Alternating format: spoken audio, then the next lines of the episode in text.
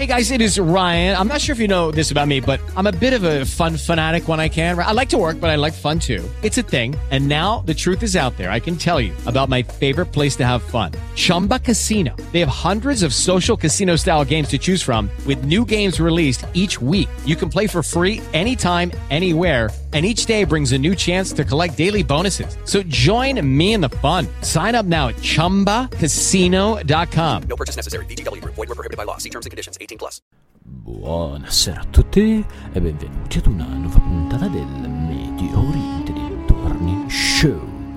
Quest'oggi vi parlo di un libro, un libro che ho appena finito di leggere, un libro che come avrete visto dal titolo si chiama Kavim.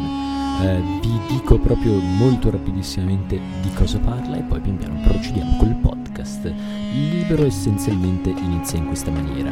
C'è un tizio che per qualche strano motivo è stato pugnalato due volte con un pugnale a forma di croce ed essenzialmente vicino a lui c'è, c'è una Bibbia aperta e su questa Bibbia sono segnati dei passi particolari col sangue della vittima, oltre a una scritta molto interessante, ovvero Mor Gabriele, il nome di un particolare e famosissimo santo siriaco. Questo diciamo è l'intro, adesso ovviamente vi ricordo due o tre informazioni di servizio e poi possiamo partire col podcast che, lo dico già, si dividerà in due parti. Una parte senza spoiler che ovviamente sarà all'inizio e poi una parte con spoiler consiglio fortissimamente a chi sta ascoltando questo podcast di non ascoltare la parte con spoiler perché questo è un libro molto agricola se voi ve l'avete letto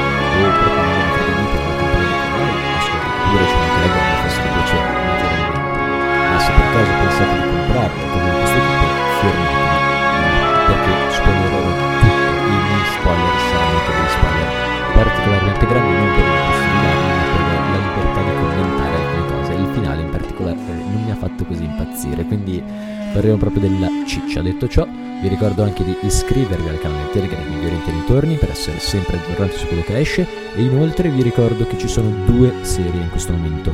Su questo canale podcast troverete una serie legata ad Al-Ghazali e alle perle del Corano, un libro molto bello che ho avuto l'occasione e l'opportunità di smembrare di fatto e portarlo per voi. Dall'altra parte invece ci sarà una serie sul canale solo su Spotify chiamato Medio Oriente Dintorni Music che partirà di fatto dal primo luglio ma trovate già un episodio pilota e io in quel eh, canale YouTube eh, sì canale YouTube, canale podcast di fatto racconto alcuni artisti del Medio Oriente e del mondo islamico adesso soprattutto Africa vi dico la verità e ne racconto la storia in una parte nella seconda parte invece c'è musica, musica davvero musica appunto da Spotify proprio perché lascia la licenza. E quindi, e quindi vi dovete per forza iscrivere al canale Telegram. Scusate tutta la pubblicità però onestamente faccio diverse cose e mi piace che la gente lo sappia. Oltretutto che c'è anche un canale YouTube adesso che mi viene in mente. Ma trovate comunque tutti i link in link 3 che trovate appunto in descrizione Ora ho finito appunto veramente con la pubblicità e procediamo con la storia. Adesso come vi dicevo sarò il più generale possibile, quindi non vi dirò niente, vi dirò soltanto due o tre informazioni fondamentali e che trovate comunque inizialmente all'inizio e poi vi dirò più o meno di cosa parla. Perché tutti i libri di questo scrittore, ovvero di Ahmed Mittel, sono dei libri, questo che vi dico sempre, però sono dei libri molto particolari, nel senso che i libri di Ahmed Mittel non sono dei gialli e basta come sono chiamati sono dei gialli dove essenzialmente c'è anche una grande parte di scoperta relativa soprattutto a diversi argomenti in realtà. Ovviamente nel libro precedente così chiariamo anche che questo libro fa parte di un ciclo in realtà anche se è un ciclo di quelli spezzettati, di quelli che ne puoi leggere uno, poi non leggerò mai più, puoi leggere quello che c'è prima o dopo, non è un problema, ma diciamo di un ciclo eh, legato all'ispettore, al commissario Nevzat. È già uscito in Italia un libro del genere, ne ho già parlato, ovvero uh, Perché Istanbul ricordi, ne è uscito anche un altro e che onestamente vorrei andare a recuperare ma non ho tutti questi soldi, quindi adesso vediamo e, ed essenzialmente ve lo dico perché appunto nel caso aveste già letto quello vi troverete a vostro agio in quanto i protagonisti essenzialmente sono sempre gli stessi. Una piccola precisazione a livello tecnico proprio, in realtà Kavim è più vecchio di perché Istanbul ricordi, quindi diciamo che la love story con ad esempio questa signora greca che ha Nevzate lì è più avanti perché quel libro lì in realtà è stato scritto dopo per essendo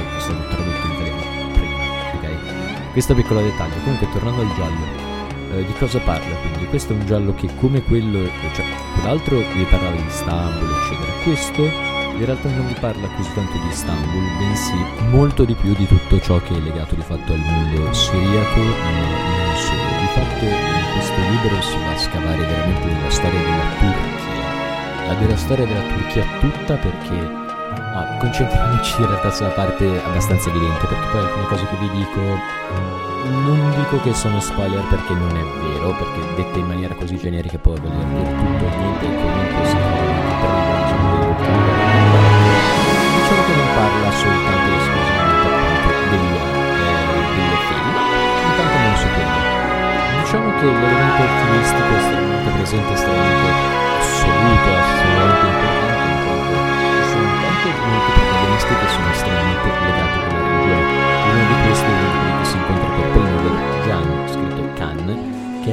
essenzialmente un teologo che aiuta alcuni di questi protagonisti in questo libro appunto a scoprire di più riguardo alla storia dei siriaci, a scoprire di più riguardo alla storia degli Alawiti, perché sono presenti anche gli Alawiti, seppur qui vengono chiamati Nusairi, perché in turco si dice così, e anche banalmente San Paolo. San Paolo in particolare è una figura veramente importante in questo libro in quanto c'è un protagonista che è convinto di essere San Paolo, anche qui no spoiler perché appena lo si vede, cioè prima ancora che lui parli, questi già hanno capito questo fatto particolare, ok?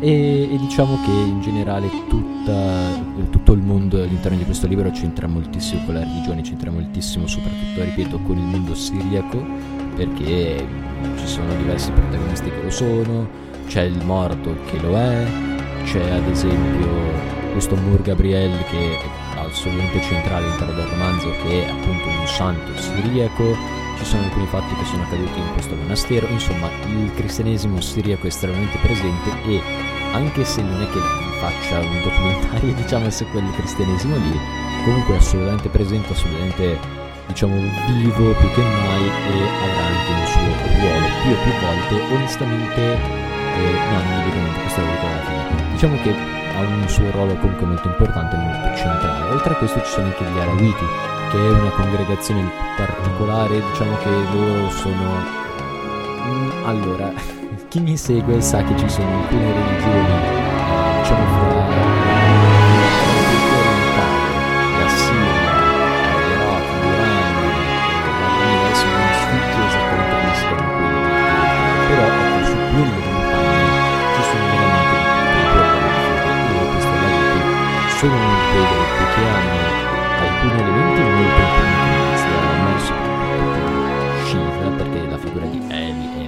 veramente veramente importante anche un po' troppo e un po' troppo addirittura per gli sciiti quindi parliamo veramente di qualcosa di incredibile. Infatti loro sono Alawiti in quanto Eli ok? E oltre a questo credono anche tutta una serie di cose molto particolari come la reincarnazione che non esiste nell'Islam. Sono soprattutto, questo, ecco, questo è il dettaglio forse più importante e che si vede di più all'interno di questo romanzo, sono dei gruppi esoterici. Cosa significa? Vuol dire che non sono come le religioni normali, fra virgolette, che magari hanno una parte esoterica, ma per il resto sono delle religioni classiche aperte a tutti. Sono delle religioni dove per sapere di fatto come celebrarla devi, fra virgolette, fare tutta una serie di passaggi, devi fare dei riti di iniziazione veri e propri e quindi sono delle cose chiuse che quindi accettano per dire conversioni e in generale diciamo tendono a tenersi per sé qualsiasi tipo di cosa. Io prima di fare questo podcast mi sono un attimo andato a vedere gli Alawiti dei quali, dei quali avevo già parlato nel video nel podcast nell'articolo riguardo alla Latakia perché in Siria sono discretamente importanti, tutti i vari Assad sono Alawiti e gran parte di coloro che hanno dominato nell'ultimo secolo fatto la Siria, quindi non sono molto importanti, ma ci sono anche in Turchia e diciamo che è stato pubblicato soltanto un libro, ma ecco, non, non, cioè non si sa con certezza se effettivamente loro seguono questo o qualcos'altro perché è appunto una cosa esoterica, segreta, eccetera. E questo elemento sarà molto presente del romanzo perché sono diversi Detto ciò, oltre a questo c'è anche tutta la parte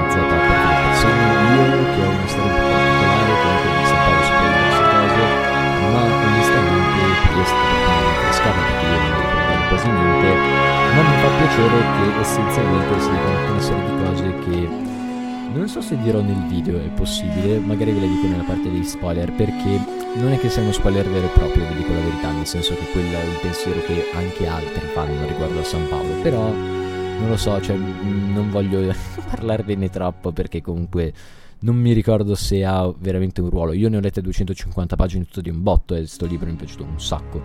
Però appunto anche per quello non, non mi ricordo quanto diciamo del fatto, della vita di San Paolo c'entra oppure potrebbe portarvi da una spista all'altra. Diciamo che San Paolo è estremamente presente in questo libro, anche troppo, anche con dei giudizi diciamo abbastanza netti da parte dell'autore, vi dico la verità.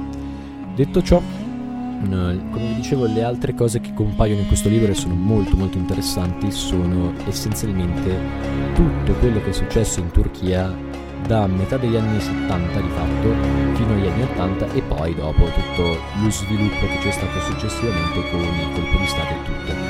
Eh, sono delle parti veramente interessanti perché normalmente noi in Italia non siamo abituati a leggerne, nel senso che in Italia tendenzialmente la storia della Turchia come viene raccontata è prima c'erano i ottomani, pum, poi è arrivata Turk che è fantastico, meraviglioso, incredibile, meravigli- eh, fantastico, eh? tutto quello che volete di più, perché laico, questa parola che ci usa, laico, poi ha fatto delle cose che se ne raccontassi a appunto chi lo ama la follia non sarebbe d'accordo al 100% perché una turk mashallah diciamo anche questa parola anche se era da turk non so quanto sia azzeccata.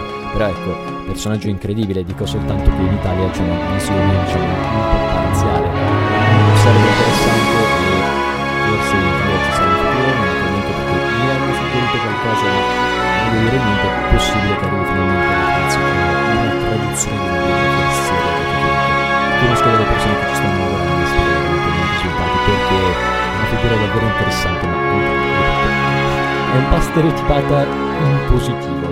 Atatürk mashallah ripeto grandissimo personaggio incredibile però ecco è una storia complessa non è una storia diciamo dove ci sono i buoni e i cattivi come qualsiasi tipo di storia ok? Detto ciò e tornando a noi appunto, non si parla naturalmente soltanto eh, di questo, anzi scusate, stavo dicendo, in Italia si parla di Atatürk e poi si salta direttamente agli anni 2000, ok? I curdi, anzi neanche gli anni 2000, gli anni post primavera arabe in un certo senso. Però tutta quella parte nel mezzo, che è veramente importante per comprendere davvero la Turchia, si salta. In questo romanzo invece c'è. Perché in quegli anni lì che vi dicevo, tra il 75 più o meno e gli anni 80, ci sono tutta una serie di tensioni politiche all'interno che sono veramente importanti, paragonabili da tanti punti di vista agli anni di piombo in Italia, ok? Perché ci sono anche diciamo due schieramenti, c'è una destra che viene sostenuta nettamente dagli americani e che in generale fa un sacco di porcherie e invece una sinistra che in quel momento lì poi soccomberà perché è presente per la storia e che invece ha una base soprattutto nella Turchia orientale e da questo per essere chiari nasce anche il PKK che è diciamo il ramo, tur- eh, il ramo curto scusate, della sinistra militante, si potrebbe dire. E quindi viene anche approfondito ovviamente la figura di KK, ci sono diversi personaggi che appartengono a quell'organizzazione o hanno appartenuto e in generale viene anche fatto vedere proprio cosa succedeva lì e questo avrà un ruolo molto importante, vi dico proprio per Parma, tanto quando arrivate fino a quel punto capite già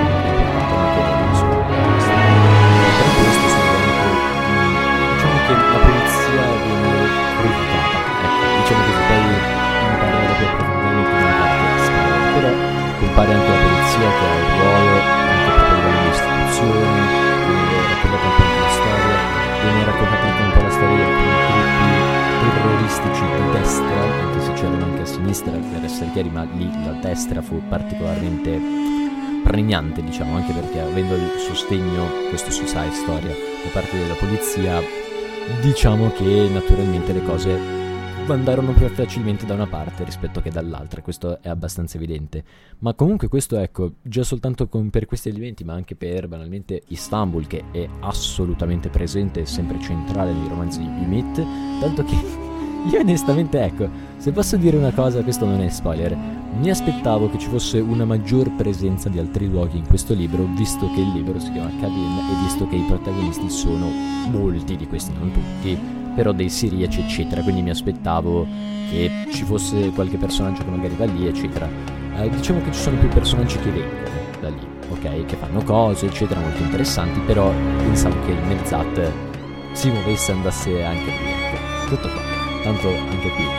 Questo è mezzo spoiler, però non c'è mai un punto nel romanzo dove si fa intuire che lui, ah, adesso prendo tutto tutto. Vabbè.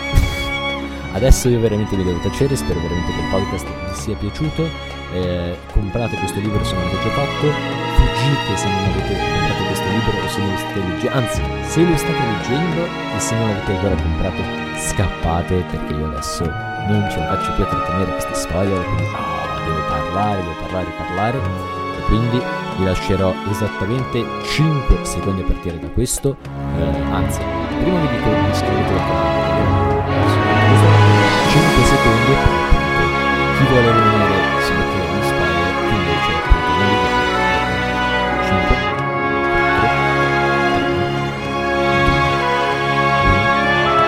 4 se sei arrivato fino a qui dire che non te ne frega niente di vedere gli spoiler e iniziamo proprio con le bombe proprio per scoraggiare chi dovesse stare qui ancora più tempo perché così appunto ha già gli spoiler grandi dice no per carità non darmene altri non darmene altri non mi è piaciuto il finale. Non mi è piaciuto il finale per il seguente motivo. Allora, io ho delle regole mie in testa all'interno di un giallo, ok? La prima regola è che il protagonista, cioè colui che è l'omicida, me lo devi far vedere. Cioè, non dico che tu mi debba ovviamente dire che è lui, anzi, questa è una trovata che onestamente non mi fa impazzire, però deve essere un personaggio che tu per tutto il tempo mi mostri e se non lo è mi sta imbrogliando perché dal mio punto di vista io in un giallo devo avere il gusto di provare a indovinare chi è. Quindi se tu per dire lo fai comparire improvvisamente e dici ah questo è l'assassino, uno che nessuno di noi ha mai visto, mai sentito chi è questo, così non mi piace, cioè mi stai proprio imbrogliando, ok? È un mio punto di vista logico. Diciamo che in questo romanzo quello non è il problema, nel senso che l'omicida di tutti gli omicidi salvo uno, ma tanto se si riguarda in spoiler lo sapete già, è Jan, ok? Can eh, si capisce di fatto alla fine del libro che è palesemente lui, non si ha nessun dubbio che sia lui, ci sono delle motivazioni, si ha la certezza assoluta. Problema qual è? Il problema è che non trovano però nessun modo per incastrarlo, fra virgolette, e questa dal mio punto di vista è una cosa che non mi fa impazzire, ma non mi fa impazzire non tanto perché appunto, sai, viene rilasciato in libertà, quello non, cioè, io, io non sto, alla fine di tutti deve essere però magari di fare il culo e quindi dice no, lui lo lascio libero così magari uccide qualcun altro eccetera. Qui sono due cose che non vanno bene dal mio punto di vista intanto mi ha dato fastidio addirittura il fatto che il commissario, il commissario e un altro ovvero Kylie che odiava questo tizio improvvisamente ah no ma tu sei intelligentissimo guarda che incredibile killer guarda fantastico eh? no no, cioè lo puoi fare una volta, però dal mio punto di vista, cioè non in maniera così evidente proprio per compiacerlo, ah quanto sei bravo, quanto sei figo, ma che è sta roba? Questo non mi ha fatto impazzire. Ah, ripeto, a me il romanzo è piaciuto molto, eh. queste sono soltanto dei, per, delle precisazioni proprio per gusto mio spensierato.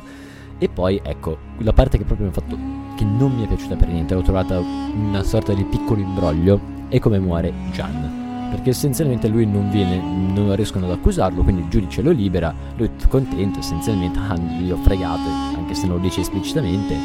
E Miriam la Rossa, che è questa mafiosa che compare anche all'inizio del libro, a un certo punto manda un sicario, lo ammazza, pum, morto Gianni.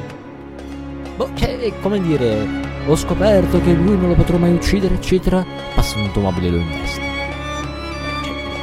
ho capito, eh, per carità, in questo caso poi è logico perché questa qui eh, aveva avuto il fidanzato, ucciso da questo, eh, in più questo aveva tre dita, quindi a livello di logica mafiosa è perfetto, eh, cioè ci mancherebbe altro.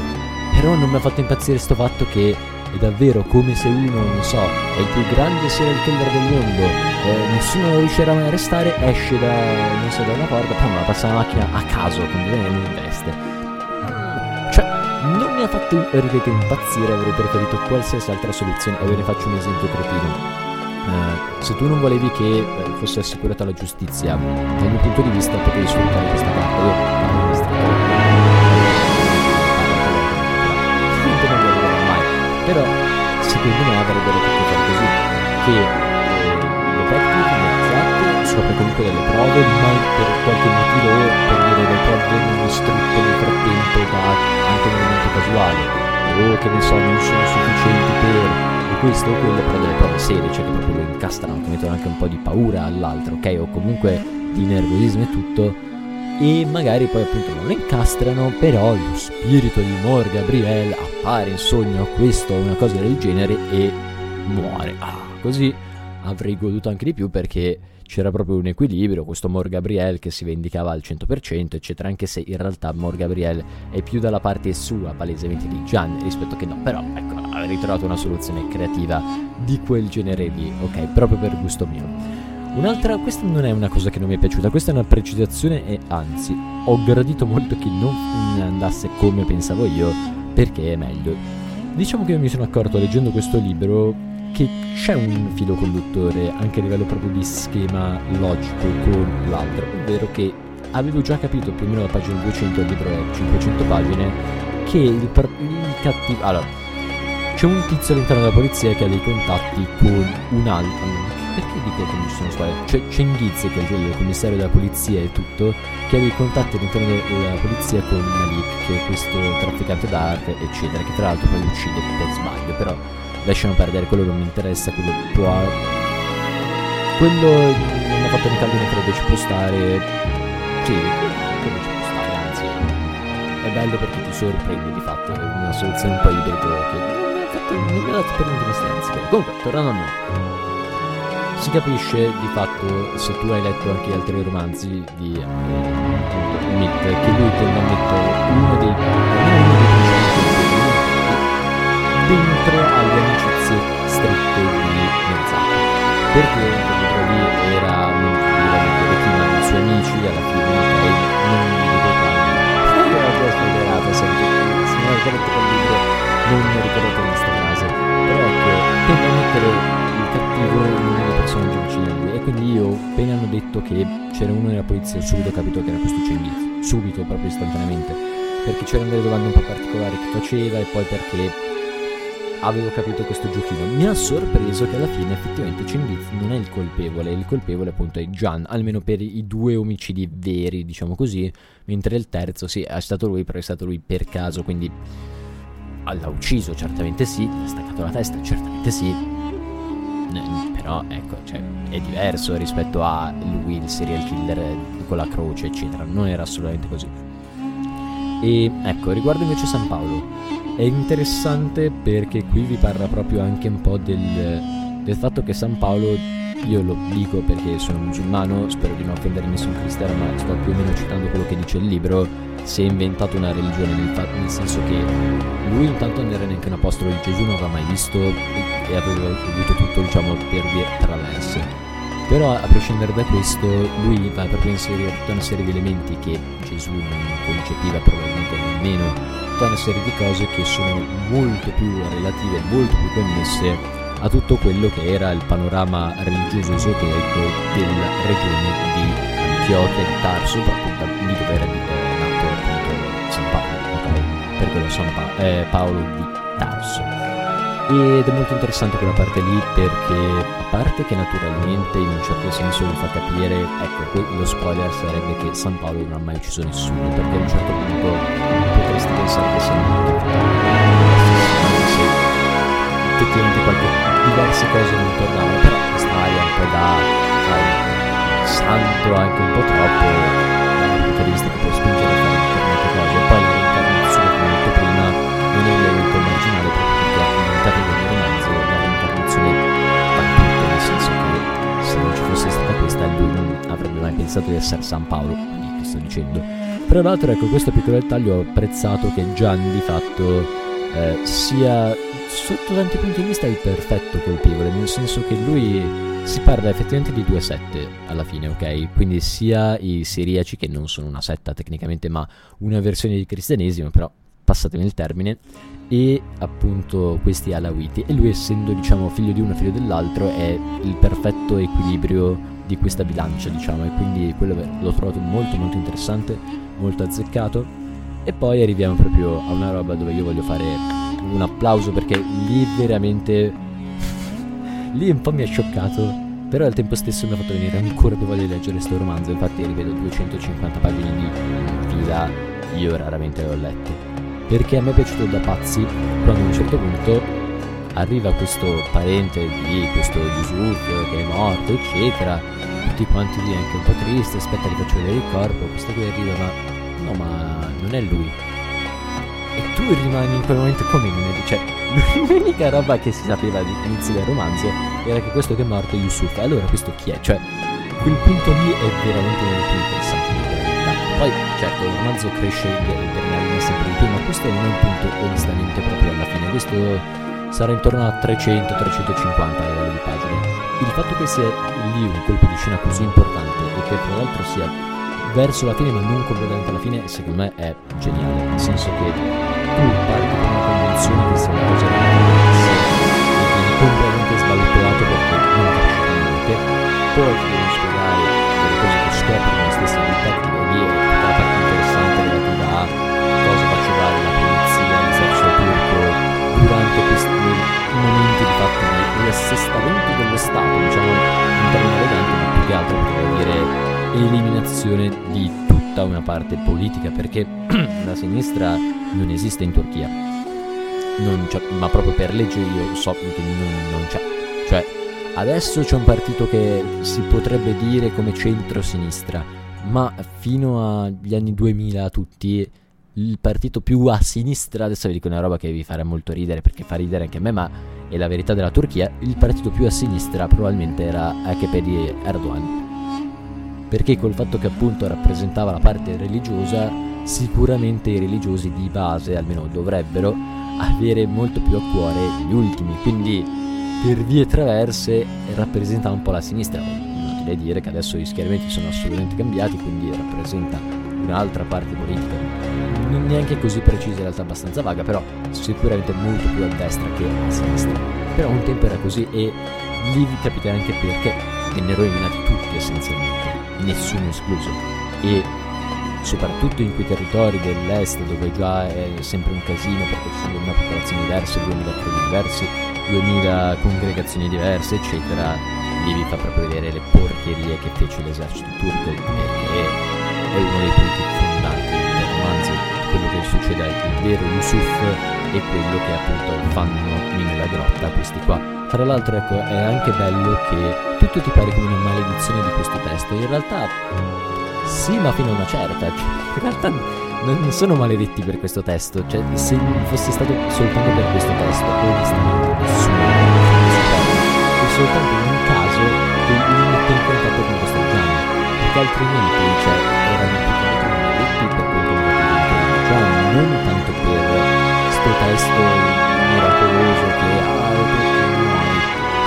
è caso quello che succede, anche se, ecco, l'ultima cosa proprio per percezione finale che ho finito, onestamente, non ho molto apprezzato la visione che ha alla fine cosa appunto il Nevzat, nel senso che lui quando uccide Cengiz e di fatto ha, uh, è di fianco all'ospedale a Gian ha tutta una visione di questo Mor Gabriel eh, di appunto i vari morti all'interno di questo romanzo ed essenzialmente questo Mor Gabriele gli dice o lo uccidi tu o lo ucciderà te, una roba di questo genere. Non ho apprezzato molto perché è figo, è molto figo, cioè onestamente è molto figo, è scritto molto bene quella parte là e tutto. Però mi sarei aspettato due cose. O che questo di fatto ci riportasse a un clima di tensione, quindi essenzialmente Nerzata ha la certezza che sia questo Gian e questo Gian magari prova addirittura a ammazzarlo, sapete no? Quando c'è la gente nei film che ha, non so, tipo in Stranger Things che inizia a fare cose strane, eccetera, magari questo lo fa prendere i coltelli che, che ne so, la dietro che sto inventando ovviamente, e, ucc- e provare a uccidere Nerzat. Oppure poteva succedere comunque qualcosa dopo di legato a questo amore Gabriele, tu. Invece no, essenzialmente li vanno questi, lo salutano, gli mettono un po' di paura perché sembra che stia per succedere qualcosa di brutto e basta. Cioè, questo cioè, era veramente interessante, potevano veramente succedere tante cose oltre al fatto che pare che il finale probabilmente io che anche stasera casamente più bello per dettagli miei e gusti miei eh, però appunto scritta veramente bene quella parte come tutto il romanzo non voglio arrivare oltre a 31 perché so che arriverò sicuramente ai 30 ma dico appunto che è una relazione molto particolare consigliatissimo consigliatissimo sulle